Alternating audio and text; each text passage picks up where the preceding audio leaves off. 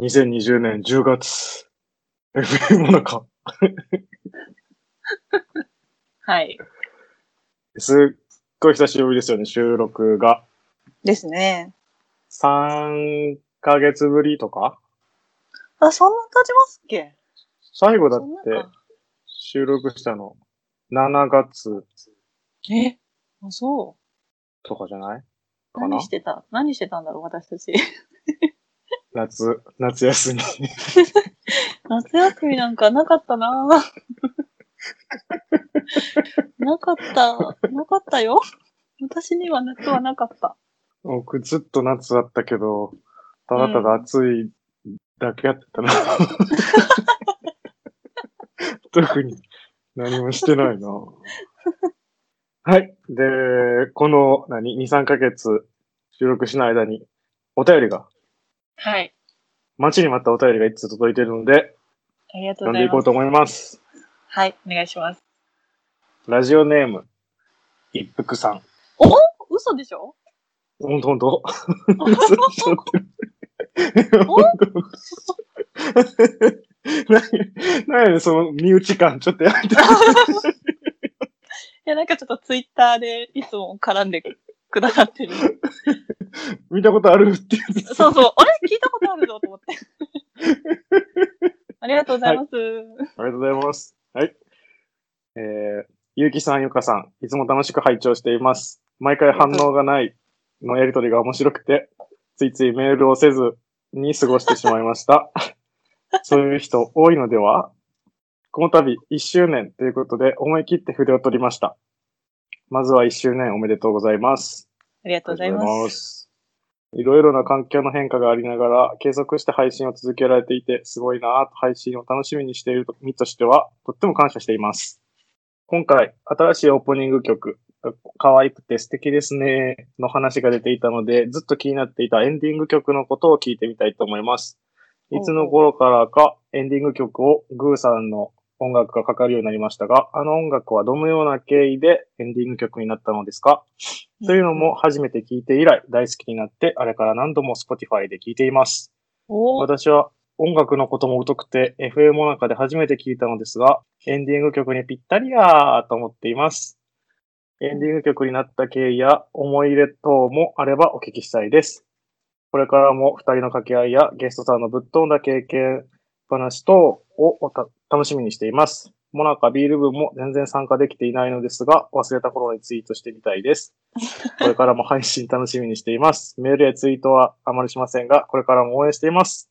一服ということですね。はい。はいありがとうございます。ありがとうございます。いやー、100万年ぶりのね、お便りなんで ね。非常に嬉しいですね。嬉しいですね。 いや、まず、なんでお便り僕が欲しい欲しいって言ってるかっていうと、ん何喋っていいかわからないからなんですよね。うん、確かにね。うんうん。そうそう。なんかこういう話聞きたいよとか、うんうんこのあれどうなってるんですかってお題を与えられると、ほうほう、うんなるほどな、それはこう、まるですよって言えるんで、その話とかね、広げれるんでいいんですけど、うん。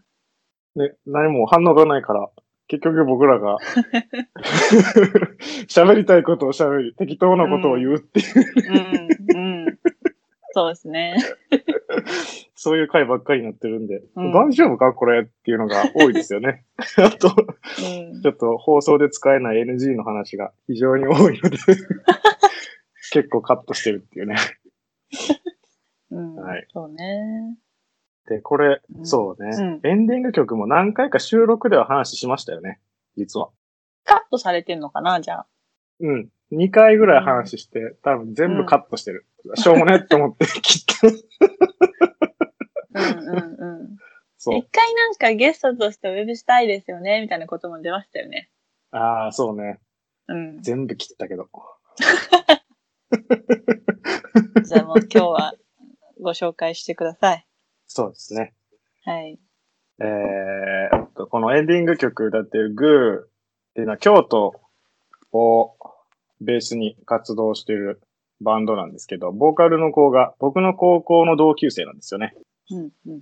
高校の時から学園祭とかで、えーのコピーバンドで歌ったりしていて、大学入って、軽音楽部かなうん。をやり始めた頃にバンド組んで、まあメンバーをちょくちょく変えながらも卒業してから、何主に週末うん。京都とか、たまに東京とかもライブ行くような、うん。うえー、グループで、ん。うん。はい。割と、ずっと高校の時から仲良くしてる子で、うん。うん。なんていうんですか、ライブハウスの紹介文とかだと、今や京都のバンドシーンを代表するアンダーサーティーのバンドですとか言われたりする。ええすごい。うんうん。はい。ちょっと、コロナの前は割と来ていたバンドですね。コロナうんでうん。ライブとか全部なくなってしまってるんで、うん最近うはんどうなのかわかんないですけど。っうんはいうんていうね。あんまり盛り上がらない話 です。いや、でも私も初め、 えってなりましたよ。だって、何も知らされてなくて、気づいたら音楽入ってたって感じだったじゃないですか。そう、そうね。いや、なんかずっと交渉してて、いつ、いいよ、音源送るねって言ってから2、3ヶ月放置されたんですよね。あ、そうなだんかだら。そうそうそうそう。うんうちょっとタイミングがね、言うタイミングが。ん。 しかもまさか、まさか同級生っていうね、ちょっとびっくりだった。そうそうそううん。うんそういえうちょっと感じライブ行きたいなと思うんですよ。なんかツイッターは勝手になんかフォローさせてもらって、うん。やでもねライブも行きたいですよ。嬉しいですね。こうやって聞いてくれてるっていうんであれば。よかった。うん僕、何も使用料とかお金払ってないから、これ宣伝してから、トントンにって言えるわって思って。いや、今度、今度ゲストでやっぱりお呼びしましょうよ。そうね。うん。ちゃんと、ライブとかしてないんだったら、もしかしたら土日、そうね時。間取ってくれるかも。取ってくれるかもしれないね。うん。多分。うん。ね仕事もね、忙しそうな子なんでね。そあちーょっと本業がね気になるけど。本業が。うんうん。うんうん。国内をずっと、いろんなとこ出張で行くような仕事ずっとしてるんで。ああ、そうなんだ。うんうんうん。まあ、その行った先でライブハウスうんちょっと話して、今度ライブさせてくださいみたいなことをやってるみたいですけどね。お、うまい。うまいね。うん。はい。うんうん。そんな感じです。うんうん。あれ、そういえ、そういえば、 あれ、そういえばなんかオープニングそろそろ新しいやつ上がってくるっていう話しちゃいましたっけあれ、そうだった 花、アナウンスの新作、ローナジさんャズ系、ジャジー、ジャジーなやつ仕上がってくるみたいな。連絡ないんですか連絡、まあ、彼女もきっと本業が忙しいと思いますの本で、業がね。忙しいですよね。はい、はい。そうそう。ね。看護師さんだからね、忙しいでしょ。特に忙今は。しいですよねうん。気長に待ちましょそうね、ジャジーなやつね。ちょっとまたいろいろ注文つけて催促しようかな。う。 催促。催促しなくていいよ。いや、あの、オープニング、割と結構、うん。僕なりのこだわりポイントみたいな、こだわりポイントっていうか、気にしてるポイントみたいなのがあって、あ、そうなんですかあの、まあ、最近の音楽の流行り方みたいなのがあるじゃないですか。うんうん。うんうん。まず、あの、TikTok で流行って、うん。うんそのアーティストの YouTube の方がバズって、うん。へえ、次、そうなんだ。 YouTube で、えー、何々の曲歌ってみました、みたいなのがいろんんな YouTuber がアップして、ドーンとそうなんだ。流れがあって、へーで、そう、なんか、なんだ、最近のやつだと、夜遊びってわかりますわかんないです。岡崎体育とかわかりますわかんないです。もう自分の中の最新は香水で止まってる。あ、あ、でも香水もそう、香水もそう。香水で止まってます。香水もそう。香水も多分 TikTok から、あ、そうなんだ。 TikTok で流行って、まあ Spotify うんとか、そういうストリ、へー音楽ストリーミングでうんうん。流行って、YouTube で来た感じなんで。で、その流行るののポイントとして、最初の3秒らしいんですよね。えでその最初の3秒でキャッチーなメロディーなり、ワードなりがーない。と、そうんの TikTok のユーザーには引っかからないみたいな。うん厳しい。そうそうそう。だから、そっか、えで最も初の3秒かっていう。え なんすかえでも TikTok のユーザーってさ、若い人たちよね、基本。そうそうそう。だから、次のうん何新しいトレンドじゃないですか。 もう私はその枠に残念ながら入ってないなって今ちょっとしみじみしちゃった。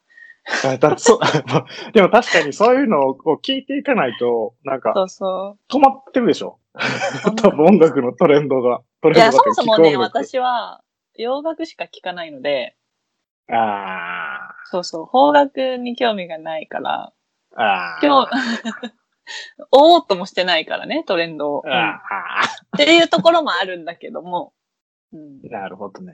そうそう。TikTok か、みたいな。インスタでさえも全然最近使ってないなって感じだし。 うん。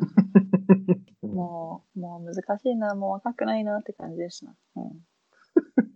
え、でも、 いやでも3秒で、あ、何その、弾くってのは結構難しくないですか難しい。だから最初、オープニング3秒ぐらいのキャッチーなやつでってずっと言い続けてたんですよ、鼻うずに。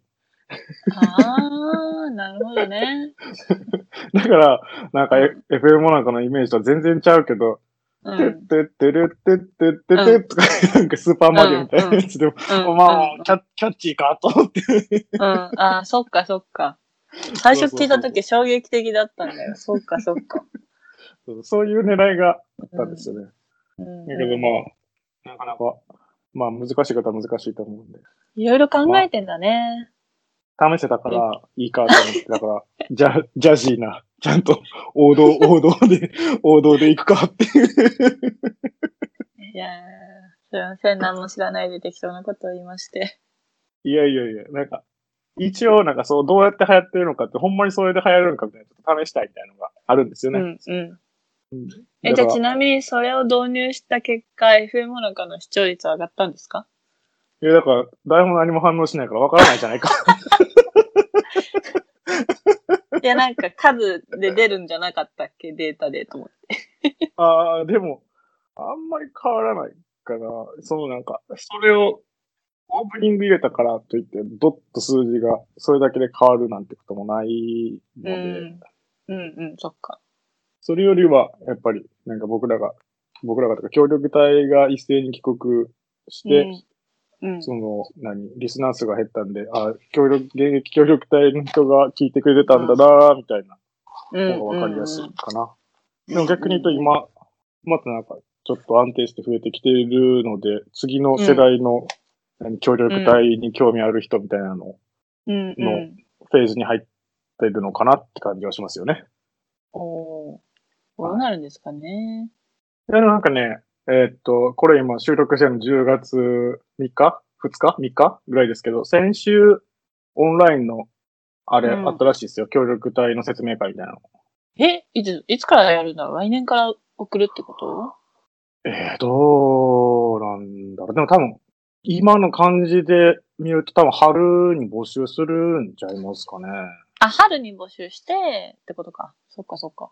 多分。で、今その、これまでの募集にかかって、これから訓練行こうと思ったけど、コロナでダメになった人は、希望者はなんか特別なんちゃら訓練みたいな感じで、地方都市でうん。なんかやってるみたいですね。その駒ヶ根とか二本松とかじゃなくて、ええそうなんだ。多分旅館的なところの住み込みの仕事とか、農家さんに入ってとか、そんな地方創生の、なんかそういうのやってるんちゃいますかね。うーん。なんか今、帰ってきて、待機にしてる人はなんか動いてるよね。なんか。よくわかんないけど。いや、もう。みんなで集まって、なんか JICA の研修所みたいなとこにいるようなインスタを見たんだけ ど。もう終わったんじゃないかな、そのシーズンは。あ、そう。知らんえ、け違どう、いや全然先週、知らん先週ぐらいあったよ。なんか。またなんかやってんのかなって思って。うん、でもまあ。何もき聞いてないけど、私は。 わざわざ連絡もしてないから。うんう。ん。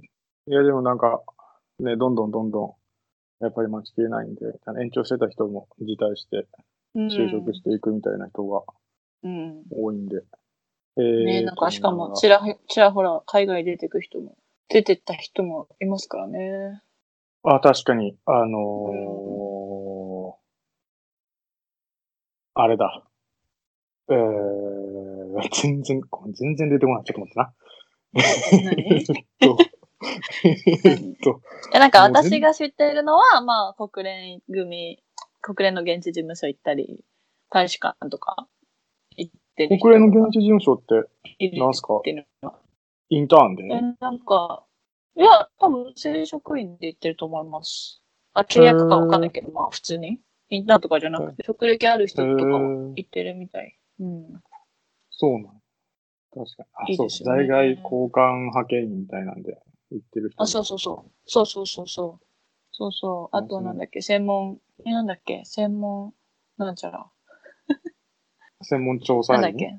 あ、そうそう、それ、それ、それ。あのー、修士がいる方のやつってことですかそうそう、とかも結構いますよね、何人か。うん。うん。あれすごいですよね。あの、 この、FM モナコに出てくれた、アメリさん、うんカメルーン単位だった人も、えー、行った海外交換派遣員で行ったんですけど、マリに行ったんですよ。へえマリって、うんうんち。ょっと前にクーデターあったとこなんですけど、おお大丈夫なのそれでも行く、それでも行くんやと思って、 うんうん。すごいな。しかうんもクーデター起こる前からずっと世界の中で一番なんか、えー政情不安、うん危険度が一番高いみたいなとこだったんで、うんうん。すごいなと思いましたけど。すごいね。いやー、専門調査員は大変だったな。試験なんですか私、2回受けて2回とも落ちてるんで、あれってな、どういう選考プロセスなんですかその希望の国とか出すって感じなんですかそうそう、第2希望まで出せて、えっ、と、修士じゃ絶対持ってないとダメで、で、えっと、一次試験、二次試験があるんですよ。で、一次試験は、えっと、論文、1時間の論文、一本勝負。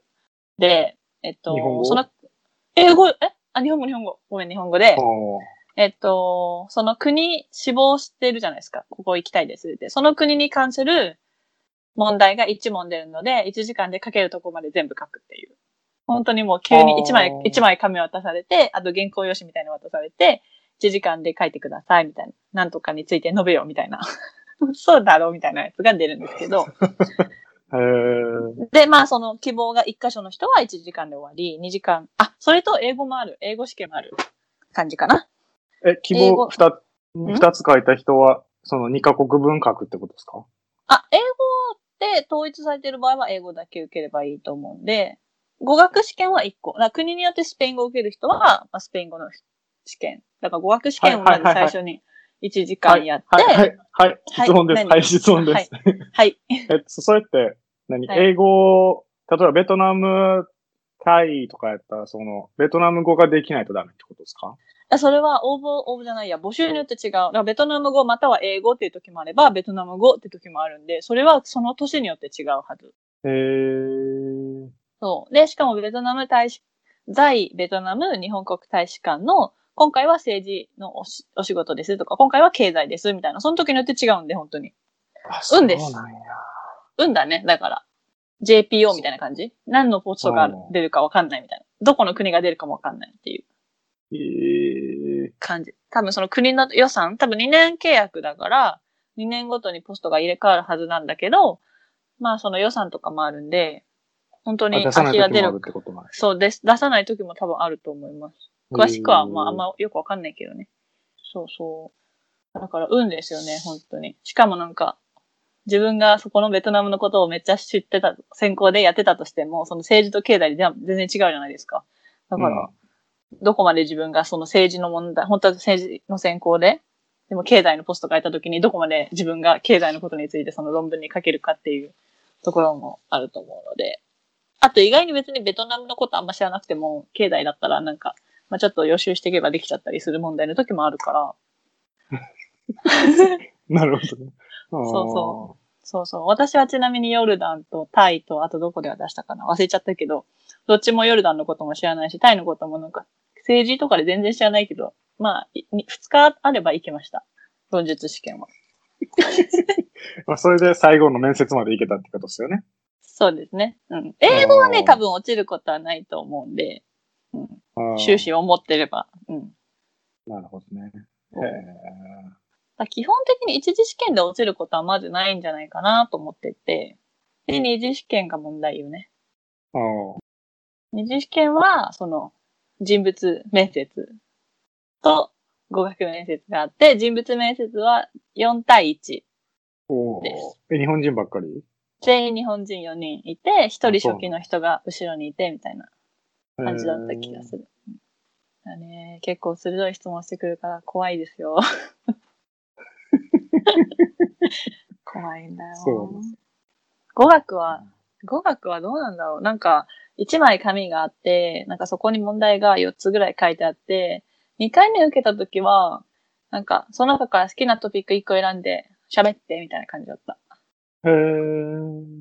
感じかな。あ、でも2台あったかもしれない。1台目はなんか自己紹介みたいな、自分のバックグラウンドみたいな、軽く話してみたいな感じだった気がする。で、2台目にトピック1個選んでだった気がしますね。へー。そうなんですね全然違うな、その、なんやろ。修士じゃない方のう在ん。外交換派遣の方は、公務員試験みたいな感じって言ってたから。えだって専門調査員の方が全然レベルが違うでしょ。高いでしょ。修士しか受けれないし、あとお給料も待遇が全然違うはずなんで。うん。うん。もうだって、え、その、普通、普通の方は18歳から受けれるやつやし。うんうん。でもなんか聞く話によると大使館の本当事務的なことしかやらせてもらえないって。雑務とか庶務とか。まあそうだ、ね、って聞いただって、うん。文化交流とか、なんかそういう留学プログラム的な要素が、要はそういう異文化経験みたいなのをうん、しているから、そういうあ、そうプなロんグラムなだ。んだろうな、とうん。思う。あ、もちろん学ぶことはたくさんあると思うけど、うん。経験、経験とか年齢が高い人には物足りない仕事なんじゃないかなと。あーなんか新卒とかだったらいいと思うけど、うん。確かに。でもちょくちょく協力隊行ってからそっち行くとか、そっち行ってから協力隊来る人とかもいますよね。うんうんうん。え、そういうのだったらいいと思います。うん。僕らの同期も、ハイチのその在外交換派遣に行ってから協力隊でカメルーン行った人とかもいたんで、うんうんうん。なんか割とうん。すごいなと思ううんうん。いいと思います。なんか、いろいろありますよね。そういう海外で働く手段というか。うん。なんか最近聞いたのは、その日本語教師の子とかでも、なんて言ってたかな、国際協力基金日本語パートナーズのことうん。かな。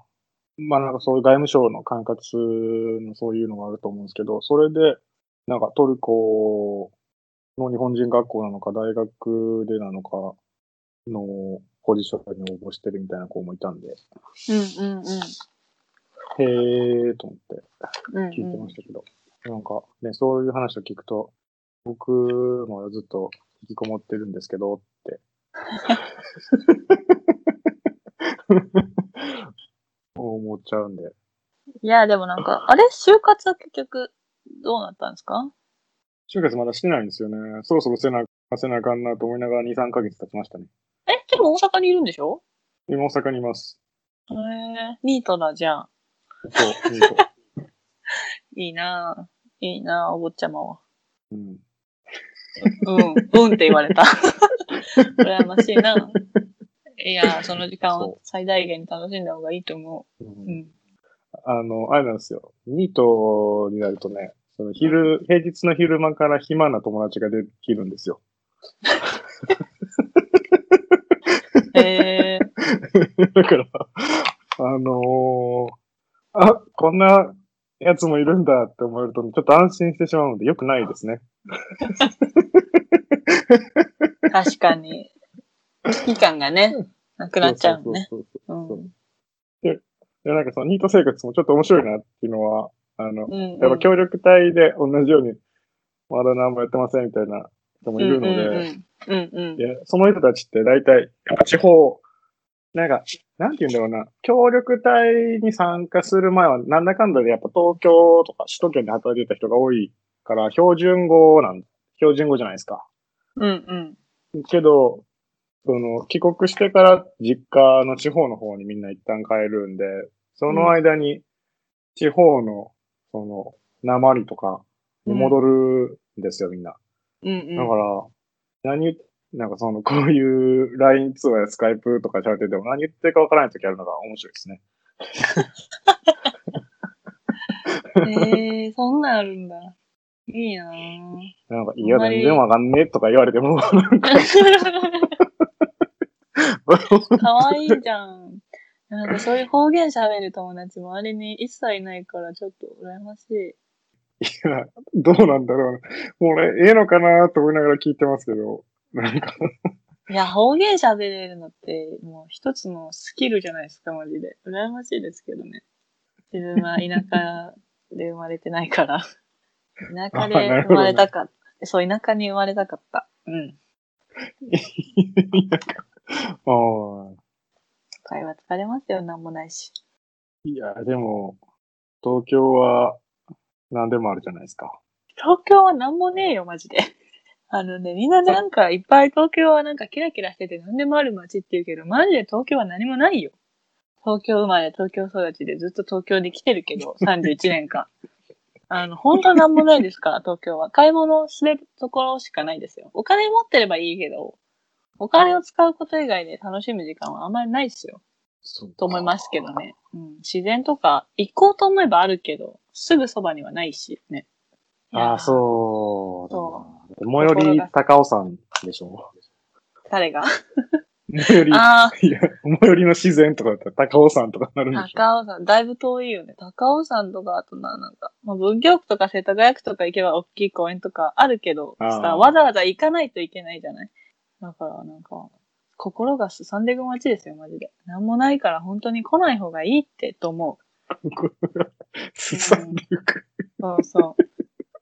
ねえキラキラしてる人なんか本当一部ですから。本当に。確かにね。うん。できることなら私も田舎に住みたいよ。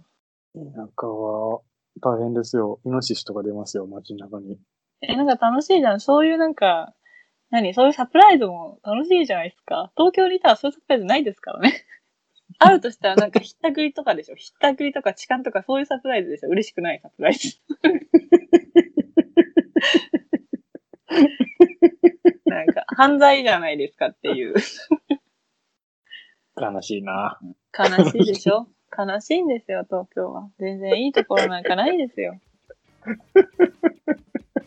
すさんでるな。いやもちろん夢がある人はいいと思うんですけどね自分の確固たる夢があってそれを追っていける人だったらいいと思うんですけどない人は辛いと思います辛いんで今